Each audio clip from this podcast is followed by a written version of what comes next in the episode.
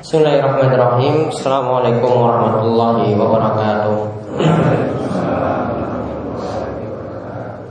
Innalhamdulillah Nahmaduhu wa nasta'inuhu wa nastaghfiruh. Wa na'udhu billahi min sururi anfusina Wa min sayyati a'malina.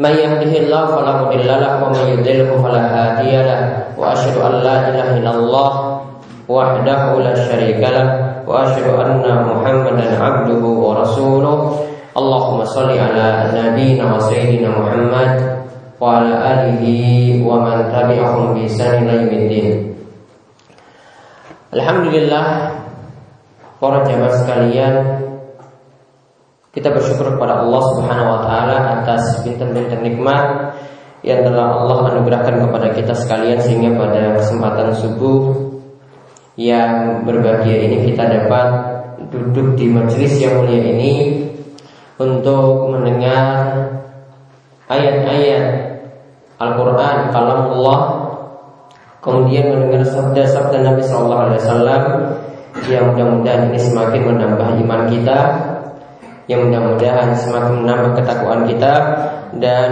kedekatan kita kepada Allah Subhanahu Wa Taala. Alhamdulillah pada pagi hari ini kita akan melanjutkan pembahasan dari kitab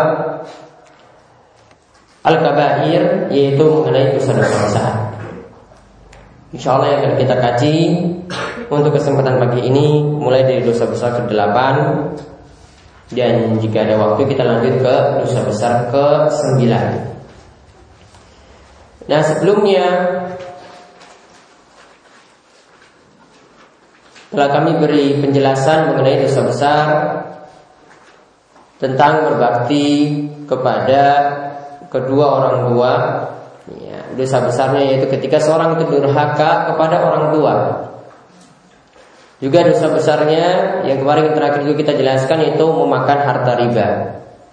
Ya, ini poin penting, dua poin penting yang perlu kita saksikan, yang perlu kita perhatikan yang mengenai masalah riba ataupun durhaka kepada kedua orang tua. Satu hal yang perlu diperhatikan di sini tentang masalah riba, terutama ya mengenai masalah utang piutang. Ada satu hadis yang menjelaskan tentang bahaya berutang yang dibawakan oleh Imam Muslim dalam kitab sahihnya yaitu dari Abu Qatadah Al-Had bin Rabi'i bahwa Rasulullah SAW pernah suatu saat itu berkhutbah. Beliau berkhutbah di hadapan halayak ramai. Kemudian beliau menyebutkan ada dua amalan yang paling utama yaitu jihad. Dan yang kedua adalah beriman kepada Allah. Jadi dua amalan ini paling utama. Dalam satu hadis Nabi SAW katakan tentang masalah jihad, Rasul amri al-Islam wa amuduhu as-salah wa zirwatu sanamihi al-jihad. Yang namanya pokok segala perkara, artinya amalan-amalan kita bisa diterima jika kita itu beragama Islam. Kemudian tiangnya Islam itu adalah sholat. Lalu puncak dari Islam itu sendiri itu adalah jihad berperang di jalan Allah Subhanahu wa taala. Ini puncak dari Islam. Jadi ini menunjukkan jihad itu adalah amalan yang utama. Kemudian beriman juga adalah amalan yang utama. Ketika itu Nabi SAW ditanyakan yaitu suatu amalan yang sahabat ini tidak perlu lagi bertanya tentang amalan yang lainnya. Kemudian Nabi SAW itu mengatakan, Qul amantu billahi summastaqim. Yaitu katakanlah engkau beriman kepada Allah lalu istiqomahlah di atas iman tersebut. Jadi beriman kepada Allah juga adalah suatu amalan yang mulia. Nah kemudian sahabat ini bertanya pada Nabi SAW Wahai Nabi SAW bagaimana jika aku berjihad Aku berjihad Apakah nanti aku akan terhapus dosa-dosaku Ya dosa-dosaku itu akan terhapus ini dosa-dosanya yang begitu banyak itu bisa terhapus ataukah tidak. Kemudian Nabi SAW mengatakan, Naam in kutil tafisabilillah antas sabirun muhtasibun muqbilun ghairu mudbirin. Iya, Dosamu itu bisa terhapus asalkan engkau berjihad di jalan Allah. Jadi benar-benar berjihad di jalan Allah bukan ingin disebut pemberani, bukan ingin disebut pahlawan, bukan ingin disebut ya dia adalah pejuang. Namun dia benar-benar ingin membela agama Allah. Kemudian engkau bersabar ketika berjihad lalu engkau mengharap pahala dari Allah. Muhbilun Engkau ketika itu berperang itu maju gairu mutbirin, tidak jadi pengecut yang lari ke belakang. Kemudian Nabi SAW berkata lagi, Siapa yang katakan tadi? Apa yang kau katakan tadi? Kemudian dia kembali mengatakan, bagaimana wahai Rasulullah jika aku terbunuh dalam jihad, apakah semua dosaku itu akan diampuni? Kemudian Nabi SAW mengatakan sama juga, naam iya benar Ketika engkau itu mau sabar, ketika engkau itu mengharap pahala dari Allah, ketika engkau itu maju ke depan tidak jadi pengecut yang lari ke belakang, lalu Nabi SAW itu mengatakan ilad daina. Kecuali kalau kamu punya utang. Kecuali kalau kamu punya utang. Kalau tadi pertama tidak disebut utang, namun karena dia tanya lagi, Nabi SAW jawab, kecuali kalau kamu punya utang. Kemudian Nabi katakan fa inna Jibril alaihi salam qala karena Jibril alaihi salam tadi sudah menyebutkan tentang hal itu kepadaku. Jibril tambahkan masalah utang. Ingat ditambahkan utang. Maka lihat tadi jihad niku ajaran yang utama. Bisa sebenarnya bisa menghapuskan dosa. Namun gara-gara orang ini ketika mati dia itu mati syahid. Ini mati syahid yang jaminannya itu surga. Mati syahid yang jaminannya itu surga. Punya utang, dosa-dosanya tidak jadi diampuni. Ya, punya utang, dosa-dosanya tidak jadi di diampuni. Padahal dia sudah dijamin tadi. Sebenarnya kalau dia mati syahid visabilillah di jalan Allah selesai. Dia akan selamat akan diampuni dosa-dosanya. Namun ditambahkan oleh Jibril tadi ingatkan Nabi ilad daina kecuali kalau orang itu punya utang. Namun utangnya ini apa? Utangnya yang dimaksudkan sini kalau dia mampu lunasi kok enggak juga lunasi, tidak punya uzur, tidak punya alasan, kok juga tidak kok juga malas untuk melunasinya.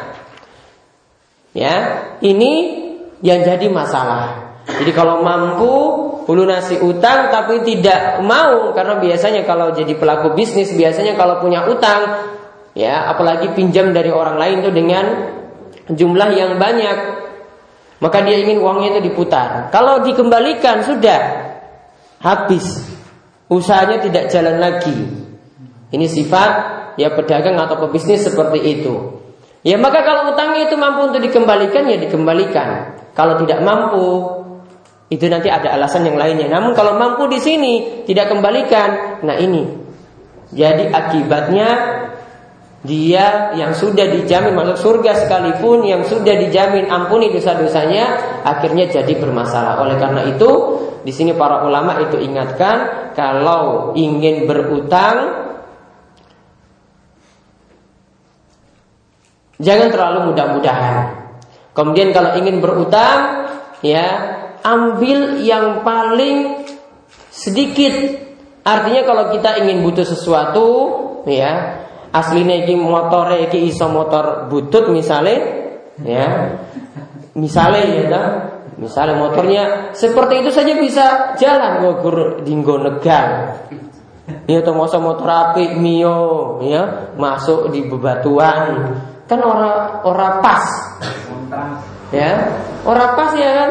Jadi ketika itu kalau butuhnya cuma itu ya ambil yang paling ringan. Gak usah tuku sing mosong nganggo FU neng sawah ya do arah negal lagi nganggo FU apa fiction. Kan orang pas. Jadi mereka katakan para ulama katakan ambil yang paling ringan yang paling kecil biayanya berusaha untuk lunasi jangan terlalu mudah-mudahan kecuali dalam keadaan butuh-butuh saja. Kalau orang perkotaan, ya itu sifatnya mereka itu kumpulkan kartu kredit. Kartu kredit niku biasanya jatahnya 4 juta. Ada yang 4 juta.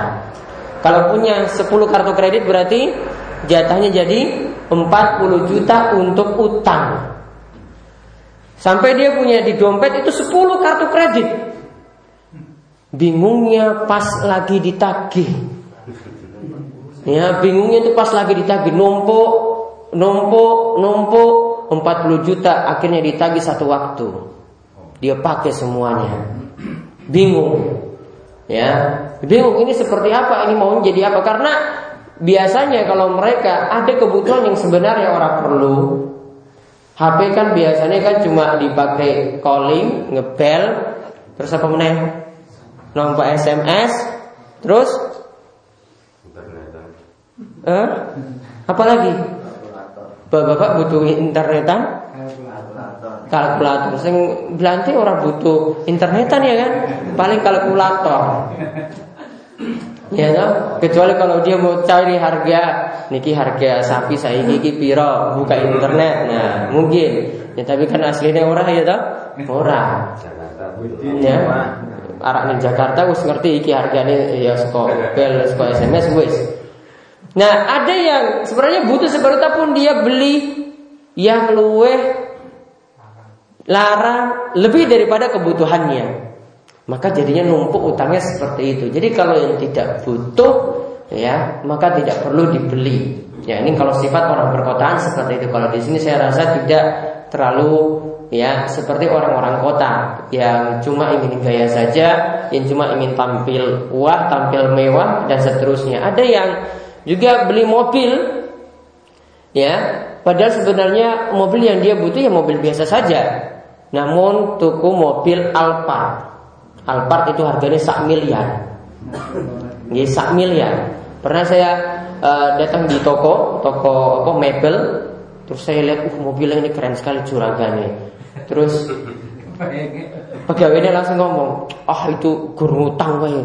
Uh, ngutang waduh. iya iya iya. Ya iki gur ngutang itu cuma utang saja. Wah, nyata cuma hidup-hidup mewah.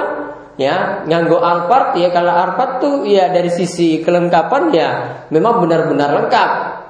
Ya jadi kalau tutup pintunya ya iso nganggo remote ya ora dibanting terus ditutup kasar neh terus dikunci meneh kasar neh kalau ini enggak kaca spione iki iso nganggo ya sekon jero wae ora dibuka-buka kayak gitu tekan tombol wae iso kebuka. Arak masuk di tempat sing sempit nanti spionnya bisa nutup sedikit gitu. Ya orang usah dikontrol jadi harus ngerti gitu spionnya. Ya saking canggihnya gitu ya. Mau masuk di tempat yang sempit jadi otomatis kayak yang kecil sendiri. Ya bisa gepeng ya istilahnya. Nah jadi sebenarnya ada yang lebih murah yang dia itu butuh misalnya tapi dia beli yang terlalu berlebihan Ya beda kalau dia jadi presiden lah, yang mungkin butuh mobil anti peluru. Nah ini kok beda, ya itu wajar. Kalau ini kan, ya gur dinggo jalan-jalan, apalagi dinggo munggah gunung kidul, ya tuku sing ya iso ancur, ya karena munggah mudun gunung ya toh, beda. Ya. Jadi orang pas. Jadi di sini kami tekankan tentang masalah riba kemarin, tentang masalah utang piutang, ya. Kalau bisa kita itu punya kebutuhan, kita usahakan tidak berutang.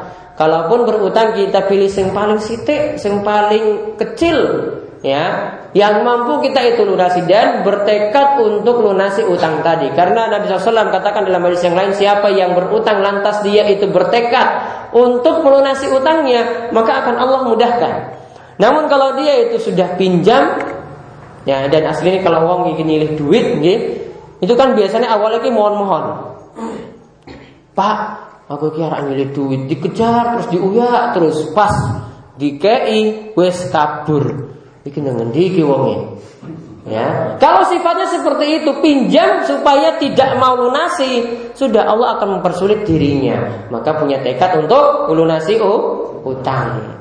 Yang mudah-mudahan Allah Subhanahu wa taala memberikan kita penjagaan ya dari diri kita terhadap hal yang diharamkan, kita dijauhkan dari terlilitnya utang yang sulit dan mudah-mudahan Allah memudahkan dalam setiap urusan kita dalam kebaikan. Tapi kita lihat dosa besar ke-8 yaitu tentang memakan harta anak yatim secara zalim.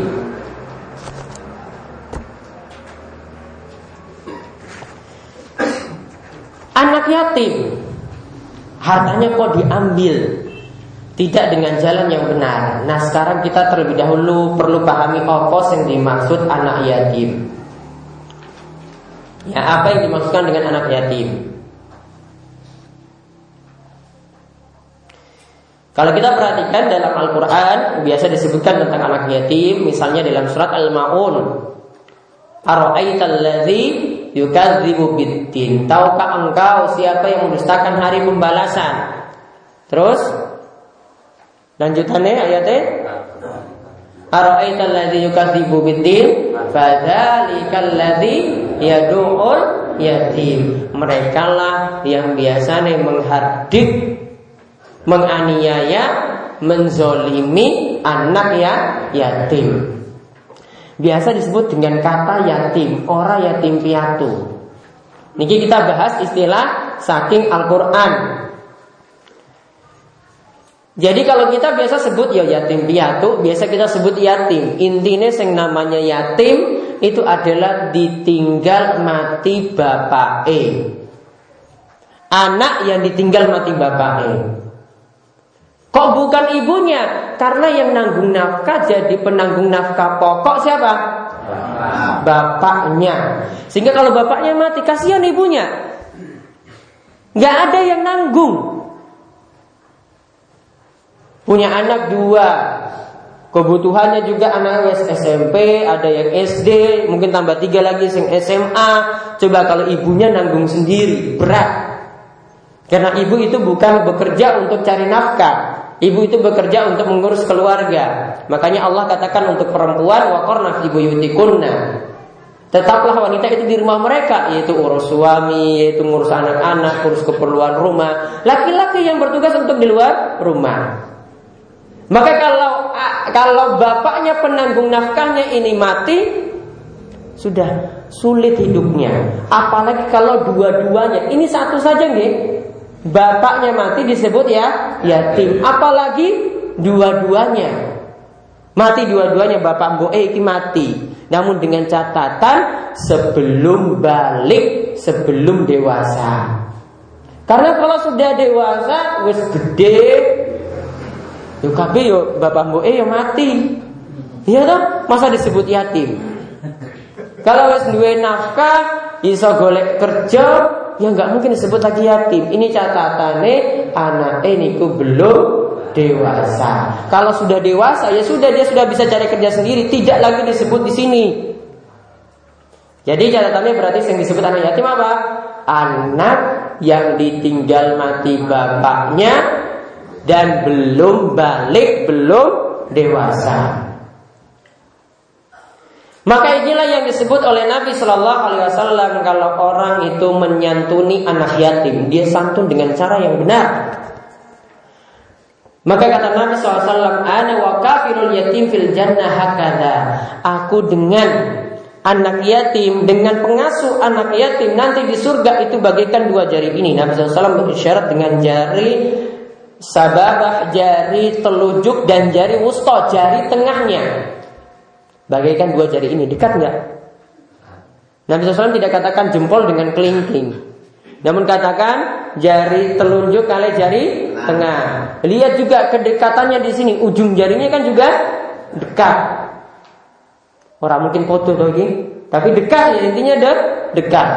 Maka pengasuh anak yatim dia asuh dengan benar, nyantuni anak yatim dengan benar, dengan Nabi SAW dekatnya seperti ini. Luar biasa. Ya kan? Luar biasa kedudukannya di surga seperti itu dengan Nabi SAW. Terus nyantuninya gimana? Ya nyantuninya bisa jadi dia bawa anak yatim itu ke rumahnya, dia nafkahi, dia beri kebutuhannya untuk sekolah dia biaya semua. Atau mungkin ada anak-anak yatim di panti asuhan dia beri makan, ya. Kemudian dia nyantuni untuk biaya hidupnya, biaya sekolahnya. Tidak mesti datang ke rumah. Ini termasuk nyantuni anak yatim. Ada juga bentuk menyantuni anak yatim dan ini yang dipraktekkan oleh Nabi Shallallahu Alaihi Wasallam yaitu dengan menikahi para janda yang punya anak. Jadi jandanya sing dinikahi. Ini juga sama. Ya. Ini tenan nih loh. Nikahi para janda. Ya. Ya jandanya paling orang milih yang tua-tua ya kan. Paling sing nom-nom sing milih. Ya. Janda kembar. Janda sepuluh. Janda 10 anak. Ya. Nanti sepuluh janda. Bahkan ada hadis khusus yang katakan kalau orang itu membantu para janda ini adalah suatu kebaikan kata Nabi SAW ya asai alal armalah wal masakin kal jahid fisabilillah orang yang berusaha menghidupi para janda ya ini aslinya ya orang mesti dinikahi tapi kalau ada yang dinikahi juga ini sama seperti itu kedudukannya dan dia menghidupi orang-orang miskin, maka dia laksana orang yang berjihad di jalan Allah. Berperang berjihad di jalan Allah cuma hidupi para janda, cuma hidupi orang-orang mis miskin, membantu orang-orang miskin, membantu para janda. Terserah jandanya di sini mau janda yang tadi ditinggal mati suaminya atau dipegat namun sini para ulama beri catatan yang dimaksud janda yang ditolong di sini adalah janda yang ditinggal ditinggal suaminya dan jatuh miskin. Gak ada yang nyantuni, gak ada yang membantu, maka janda seperti ini yang lebih berhak untuk dibantu. Bentuknya tadi apa? Dengan menikahi para janda. Jadi sing nom-nom sing urung nikah ini bisa ini ya dengan para janda. Jangan remehkan seperti itu. Mat, Sudik, ya. Mas Bayu. Ku Bayu, oke, ke Bayu. Masih Sudik sama Bayu berarti. Bisa dipikirkan. Jadi ada seorang sahabat, ya, seorang sahabat, dia itu sudah menikah. Kemudian Nabi SAW tanya, kamu nikahi janda apa gadis, apa perawan? Dia katakan, ya Rasulullah saya itu nikahi janda. Kok bisa ini nikahi janda? Iya Rasulullah SAW aku ingin dua adik Kalau saya milih sang gadis Nanti malah guderan sama Adik-adik saya Jadi cuma main aja kerjanya Nih, Orang ngurus rumah Enggak membantu suami Malah nanti main dengan adik-adik saya maka akhirnya supaya ada yang bisa ngasuh seperti layaknya seperti orang tua, aku nikahi jan, janda. Sudah, kemudian Nabi SAW biarkan orang tersebut. Ya, artinya di sini Nabi SAW masih menyetujui orang yang menikahi janda. Ini punya keutamaan berarti, ya kan? Punya keutamaan, ya, Mas Sudik, ya, punya keutamaan. Tadi disebut jihad fisabilillah. Keutamaan pertanyaan pertama disebut jihad fi sabilillah. Keutamaan yang kedua, kalau dia punya anak yatim berarti dia seperti pengasuh anak yatim yang nanti dekat dengan Nabi Shallallahu Alaihi Wasallam di surga. Luar biasa ya kan? Ini menikah itu lebih daripada segalanya. Makanya Nabi SAW itu menikahi para janda. Kenapa tujuannya? Tujuannya tadi. Biar nyantuni anak yatim, biar juga bisa membantu para janda. Makanya beliau istri-istrinya yang perawan cuma siapa? Aisyah radhiyallahu anha. Cuma Aisyah, ya taruhlah istri Nabi SAW ada yang katakan 9, ada yang katakan 11 Dari yang ada tadi, cuma yang perawan itu Tujuannya apa tadi semuanya? Tujuannya supaya bisa membantu para janda Supaya bisa menyantuni anak ya yatim Karena ini amalan yang utama Ya kalau kita tidak seperti itu, ya minimal kita itu ada para janda itu kita bantu dengan memberikan bantuan-bantuan atau dengan ya anak yatimnya yang kita asuh atau menjadi anak asuh diberikan uang untuk sekolah dan seterusnya. Ini juga suatu keutamaan. Jadi jangan remehkan para jan, janda. Maka ketika saya pernah tulis ini keutamaan menikahi para janda, langsung ada yang ini respon, respon bukan respon ini Tanya, ya yang lain itu tanya, Ustaz itu di mana para janda yang saya bisa nikahi? Ada yang langsung cari para janda juga yang ingin nikahi loh. Karena dia itu cerai, dia dia cerai di Indonesia langsung mana para janda yang bisa dinikahi. Kemudian ada janda sendiri, ya, karena saya beritahu biasanya janda itu kan dipermainkan oleh laki-laki. Biasanya nikah siri. Nikah siri ini apa? Diam-diam. Jadi dia dinikahi lagi di madu diam-diam. Akhirnya istri pertama itu tahu. Ya, istri pertama itu ngerti, kemudian Istri pertama nuntut, kamu mau dengan saya tetap dengan saya ataukah cerai? Kamu biar dengan janda itu saja. Ya, akhirnya suaminya lebih milih dengan istri yang pertama, jandanya jadi dua kali lagi. Sakit tenan loh. Terus ada yang doakan lagi di bawah. Mudah-mudahan dia tidak jadi janda yang ketiga. Kasihan loh ini loh. Jadi kalau jadi laki-laki juga jangan mempermainkan seperti itu, nggih. Niki terutama yang tadi biasa mempermainkan para janda dengan nikahi diam-diam. Kalau bisa ya mudah-mudahan ada aturan tentang masalah ini dalam masalah pernikahan siri itu harusnya diperketat. Nggih. Ya ada juga yang jadi nakal tapi ya ada juga sebagian yang baik memang pingin nikah tapi dipermainkan seperti itu. Jadi kalau bisa ya mudah-mudahan pemerintah itu buat aturan. Ya, bahkan kalau bisa tidak dilegalkan nikah siri yang ada karena ini ujung-ujungnya itu banyak masalah. Coba itu tadi diceraikan sudah sulit. Nanti kalau punya anak juga nuntutnya juga sulit, punya waris juga nuntutnya juga sulit. Gak ada aturan resmi. Dia nggak sah kok secara hukum. Ya atau tidak ada catatan di KUA itu nggak ada. Mau nuntut sulit. Maka ini kalau pemerintah punya aturan yang bagus, mungkin nikah seperti ini dilarang saja itu lebih bagus. Nikah siri seperti dilarang lebih bagus. Jadi nikah itu legal di KUA titik. Biar eh, orang dua masalah seperti itu. Kasihan para jan, janda. Masih dipermainkan sampai mau jadi yang ketiga ini loh. Mungkin jadi yang keempat lagi gimana coba? Masa jadi yang janda empat kali? Iya, sakit tenan. Nah sekarang kita kembali ke anak yatim. Jadi yatim tadi artinya orang yang ditinggal mati, bapak dan belum balik, belum dewa, dewasa. Nah ini ada modus. Ini kenapa di sini masukkan dalam dosa besar? Ada modus.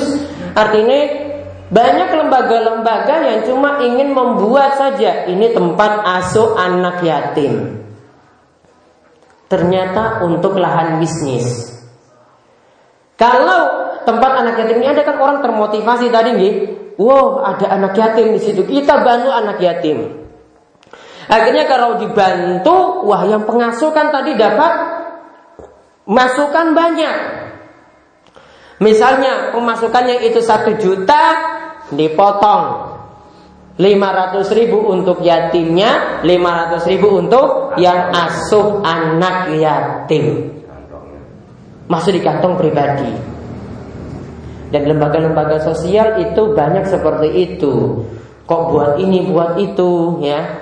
Buat buat misalnya madrasah dinia misalnya atau buat tempat pengasuhan anak yatim misalnya. Ada yang punya modus cuma cari dana karena pemerintah itu kan biasanya nanti akan kucurkan dana kepada lembaga-lembaga seperti itu. Ada nanti, wah ini setiap bulan dapat dana sekian.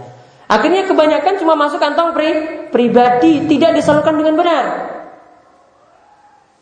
Nah, di sini makanya diwanti-wanti sudah dari jauh jangan sampai memakan harta anak yatim atau menyalurkan harta anak yatim ke jalan yang tidak benar. Bahkan ada di sebagian panti asuhan anak yatimnya cuma satu.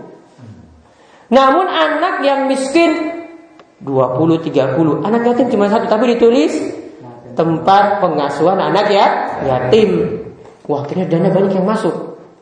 Padahal orang itu ngejarnya anak yatimnya yang diasuh nanti dapat pahala seperti tadi.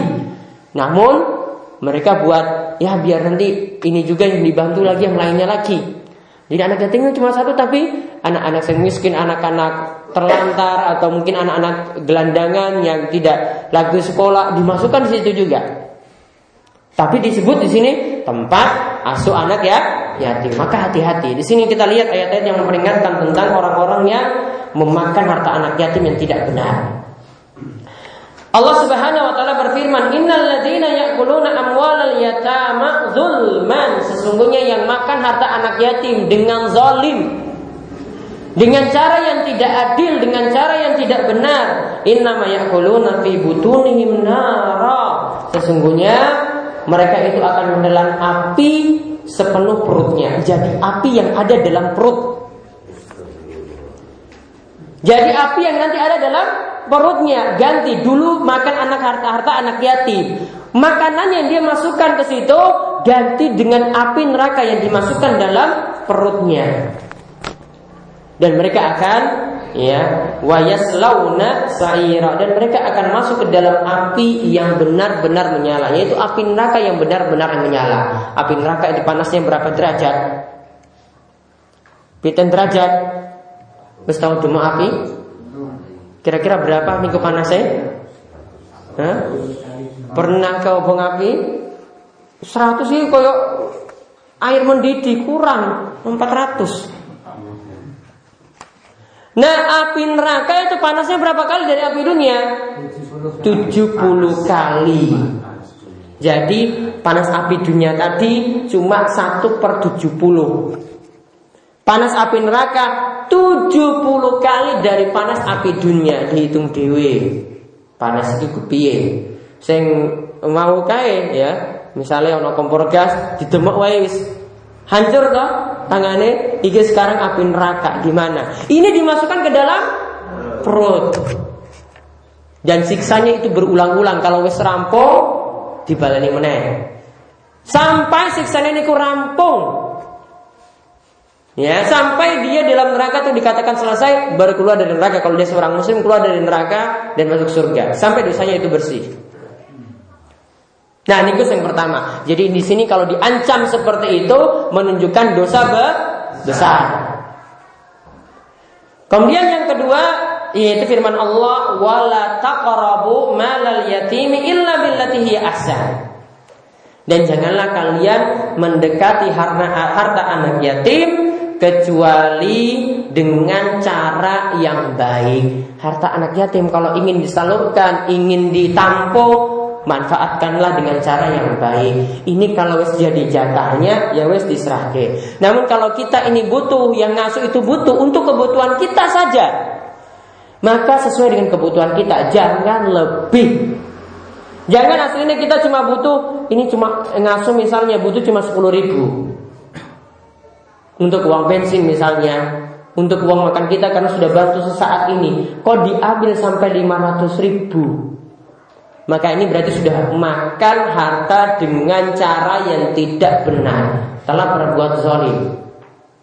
Makanya dikatakan janganlah dekati harta anak yatim. Artinya jauhi. Asalnya itu artinya jauhi. Benar-benar kita harus hati-hati. Dekat saja jangan. Maksudnya di sini adalah jangan sampai kita mengelolanya dengan cara yang tidak benar. Kemudian dan Nabi SAW juga bersabda Ijtani besar al mubiqat Jauhilah tujuh dosa besar Tujuh dosa yang membinasakan. Di dalamnya disebut Aklu mal yatim. Di antara dosa besar juga Makan harta anak yatim. Nah di sini diberi catatan oleh Imam Zahabi Setiap wali Maksudnya pengasuh Pengasuh anak yatim yang miskin. Karena ada anak yatim yang kaya sing sugi. Wong tuane sugi mati ditinggal harta waris sak miliar. Berarti di sini tidak termasuk dalam keutamaan yang anak yatim nantinya karena dia sudah kaya. Pengasuh anak yatim yang mengambil atau memakan harta anak yatim dengan cara yang benar, cara yang baik, cuma yang pantas dia ambil, maka nanti dia tidak mendapatkan siksa apa-apa. Sedangkan yang lebih dari kebutuhannya melampaui batas dia mengambilnya, maka itu harta haram. Itu harta yang ha haram. Dan kepatutan yang dimaksud di sini lihat dari kebiasaan masyarakat seperti apa. Kalau kebutuhan misalnya orang itu makan sehari untuk pengasuh itu misalnya 10 ribu, 20 ribu, ya berarti cuma ambil itu saja. Kalau dia ambil sampai 500 ribu berarti wes makan harta ha haram. Jadi dia makan harta haram dan akan diancam tadi, ya, akan dimasukkan ke dalam perutnya itu api neraka seperti itu. Maka kita lihat di sini kita dapat ambil pelajaran juga bahwasanya setiap orang yang dia melakukan kezoliman, maka nanti dia bisa jadi akan disiksa dengan harta dengan barang yang dia miliki. Jadi dia makan harta anak yatim tadi. Sesuatu dimasukkan di sini. Maka digantikan dengan api yang dimasukkan. Orang yang enggan bayar zakat, kemarin kita sudah sebutkan. Dia tidak mau bayar zakat dari sapi. Sapi berapa ekor baru kena zakat? Sapi 30, kambing 40. Misalnya sudah wes duwe 30 sapi wes setahun. Orang belum bayar zakatnya, maka nanti pada hari kiamat ini sapi dan kambingnya akan injak-injak dirinya. Akan diinjak-injak dipijak-pijak gitu. Nanti kalau sudah rampung dibaleni meneh. Ya, diinjak lagi. Wes rampung dibaleni meneh sampai siksa niku rampung.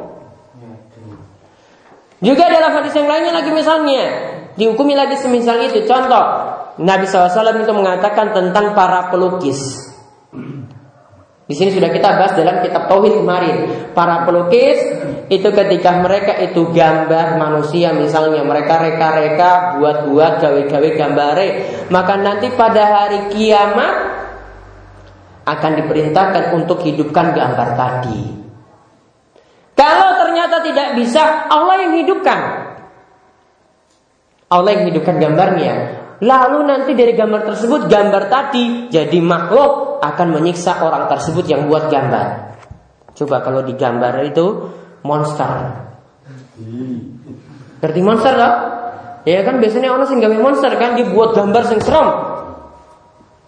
Gede, ya biasanya kan kayak dinosaurus monster itu dah. Ada yang gede seperti itu, ada yang pokoknya seram-seram. Diperintahkan untuk hidupkan. Kalau tidak bisa Allah akan hidupkan dan nanti dia akan nyiksa orang tadi yang buat gambar. Disiksa dengan perbuatan dirinya juga ketika di dunia. Sama dengan harta anak yatim tadi ketika dimakan dengan cara yang tidak benar. Nah itulah dosa nomor 8 yang kita bahas yaitu tentang memakan harta anak ya yatim. Mudah-mudahan Allah Subhanahu wa taala menjaga kita dari yang haram selalu dijaga diri kita ini mencukupkan diri dengan yang halal dan mudah-mudahan kita diberi taufik terus untuk menjauhi segala dosa besar ya dan juga segala dosa-dosa yang lainnya.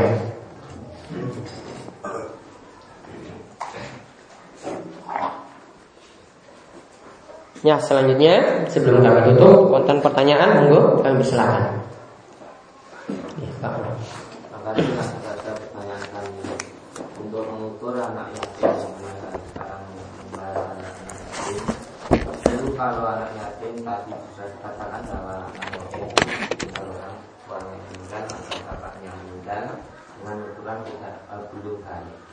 Tapi dalam kata belum balik belum balik tadi juga dikatakan apabila sudah uh, mempunyai hasil atau uh, apa itu mempunyai penghasilan batas bagaimana kan untuk anak yang balik yang belum mempunyai penghasilan? Mengenai ya tadi katakan kalau sudah uh, sudah SMA itu sudah dikatakan dia itu sudah balik. Ya, tapi uh, sebatas manakah anak yatim di antaranya anak yang balik itu? Ya. Walau untuk masalah ini Aslinya para ulama gitu kalau sejak masa silam itu mengatakan bahwasanya kalau orang itu anak itu sudah balik sudah mau bekerja maka sudah lepas tanggungan nafkah saking orang tua. Ya, artinya seperti itu. Dia ketika sudah balik sudah dewasa nggak diberi lagi uang saku karena balik seperti ini sudah pantas untuk bekerja. Namun kadang kebiasaan di tengah-tengah kita nih berbeda ya anak SMA itu masih dinafkahi untuk sekolah. Kemudian ya sampai juga kuliah bahkan mungkin juga sampai kuliah S2 S3 S4 dan seterusnya. Ya. Sampai jadi profesor misalnya. Nah intinya di sini aslinya seperti itu namun bagi orang yang kesulitan nafkah seperti tadi Karena untuk bekerja pun kalau di tengah-tengah kita Ya orang pantas SMP Maksudnya kalau kerja seperti itu akan sulit. Bagi anak SMP maka kadang harus melewati jenjang SMA terlebih dahulu. Maka kalau memang dia sulit seperti itu Boleh dibantu untuk dinafkahi. Seperti disantuni dalam dana anaknya yatim. Karena dia belum bisa menafkahi dirinya sendiri. Wallahu a'lam. Ya. Jadi masih dibolehkan sampai nanti setelah dia lulus dan dia segera bekerja, nanti dia akan dilepas tidak lagi menjadi anak yatim. Ada lagi selanjutnya. Ya. Kalau hasil dari hubungan gelap ataupun hasil kumpul kebo itu bisa disebut anak yatim tidak? Anaknya, anak E tetap bisa disebut anak yatim. Anak yang hasil dari kumpul kebo, berarti kan orang nikah belas, Iya kan? Orang nikah belas, jadi cuma suka senang karena senang dua anak. Zina. Maka punya anak. Anaknya ini tidak membawa beban dari orang tua. Cuma nanti masalahnya kalau anaknya ini nanti perempuan punya beban wali nikahnya tidak boleh dari bapak biologis ya tidak dinasabkan juga itu bapaknya tidak dikatakan misalnya anak SMA itu namanya ini kemudian binti sopo, nggak bisa. Itu saja masalahnya. Namun statusnya dia kalau memang ditinggal mati orang tuanya, maka statusnya jadi anak yatim. Namun kalau bapak dan ibu biologisnya masih ada, ya Allah Allah masih jadi tanggungan. Masih jadi tanggungan dari orang tuanya tadi. Apalagi kalau mereka mereka mereka berdua itu berdua dan menikah dan bersedia untuk menanggung nafkah tadi. Kecuali kalau yang bapak asal kumpul kebo ini tidak ditemukan kabur berarti sudah dianggap seperti tidak ada. Ya dianggap seperti tidak tidak ada. Nah seperti itu baru pantas untuk dibantu layaknya anak yatim. Allah tapi tentang keutamaannya saya tidak bisa mengatakan seperti mengasuh anak yatim yang benar-benar ditinggal mati orang tua. Ya, namun punya keutamaan karena membantu orang yang susah. Ada lagi? Iya. Mengenai tadi disuruh mengenai pelukis atau orang.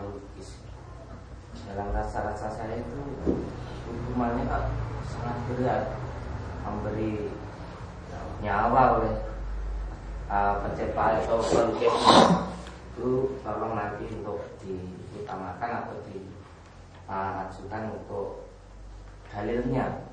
Baik. Itu karena sudah pernah kita bahas di kitab tauhid kemarin, ya.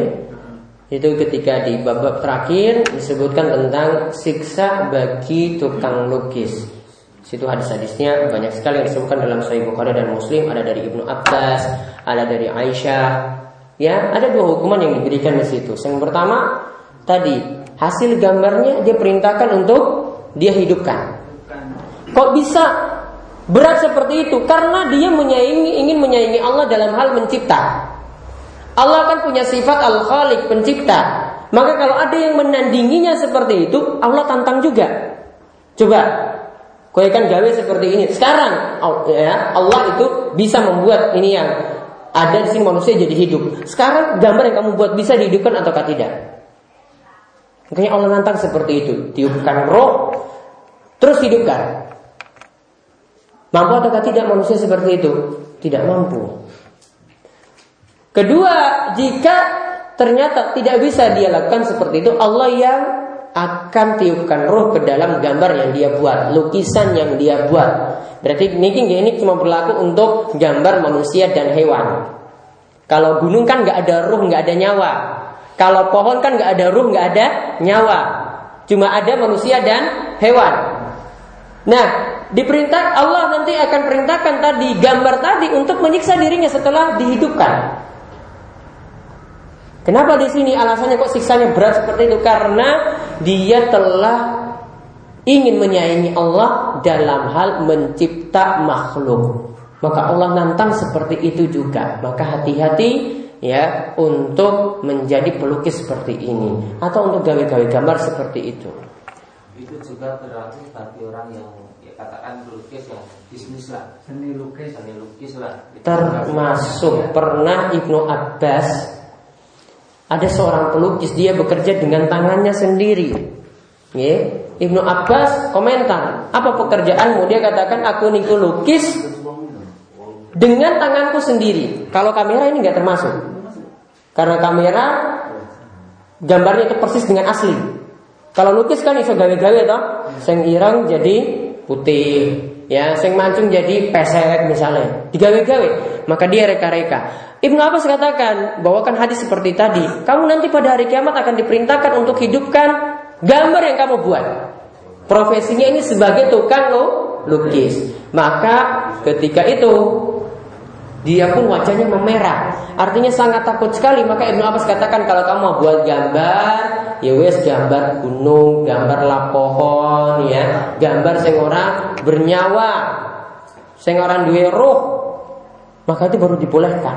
Eh, bagi para guru katakan, ya guru kan sebagai bukan itu. Guru biasanya gam ini, Nggih. Itu kan banyak untuk eh, mengajarkan untuk anak didiknya itu menggambar-menggambar seperti halnya yang dikatakan mungkin menggambar hewan, manusia sebagai contoh atau sebagai eh, kreatifnya anak itu gimana hukumnya? Mhm. Dalam hadis Ali bin Abi Thalib dikatakan wajahnya niku dihapus atau pokoknya dibentuk seperti tidak punya nyawa, lehernya dipotong, ya, atau wajahnya ini kuburan. Bagian wajahnya saja yang tidak komplit, maka bagian badan itu dibolehkan. Bagian wajah saja yang tidak komplit itu tok, yang lainnya itu dibolehkan. Ya, maka nanti kalau lihat ada gambar-gambar misalnya seperti gambar itu itu wajahnya tidak kelihatan itu ya. Mereka buat itu maksudnya tujuannya seperti itu. Wajahnya tidak kelihatan dihapus. Kemudian kalau untuk ya kegiatan tradisional mungkin untuk karnaval mungkin membuat kebun atau membuat lele untuk karnaval Baca takbir itu juga eh, suatu bentuk hewan yang di, di ya itu diperlihatkan Ya mending gawe pesawat, gawe mobil, ya toh untuk karnaval, ya gawe ora bernyawa. Niku lebih selamat.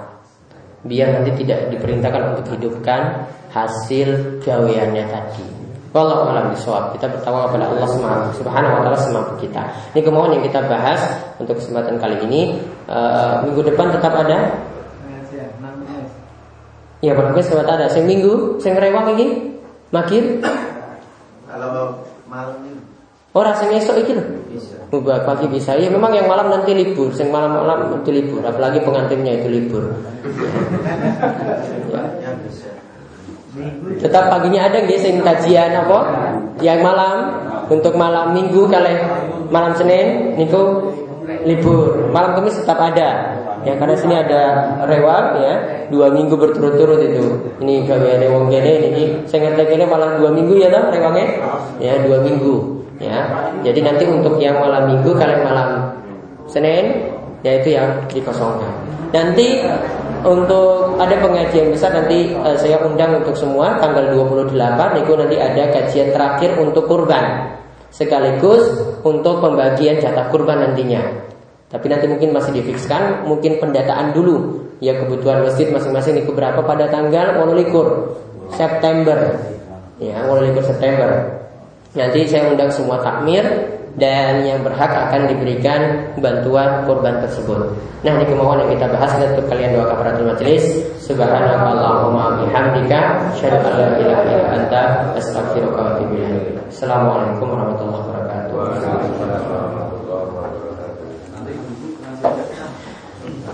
Ibu-ibu tetap ada yang ini ada, minggu ini tetap ada. Nggih kita masuk.